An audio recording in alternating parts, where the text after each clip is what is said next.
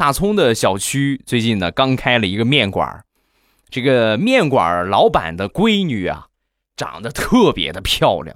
大葱第一天去吃就看上了，所以呢，每次啊，就是只要到了饭点他必去。每次呢，点完面之后啊，总会说加个卤蛋啊，今天说加个卤蛋，明天加个鸡腿儿，是吧？然后时间长了之后呢，这个妹子和他也就熟了。吃了差不多有半个月之后啊，那天又去吃面，那姑娘跟往常一样啊，那个面要什么呀？点好面之后啊，你今天是加个鸡蛋还是加个鸡腿儿？说完，大葱特别淡定的。加个微信吧。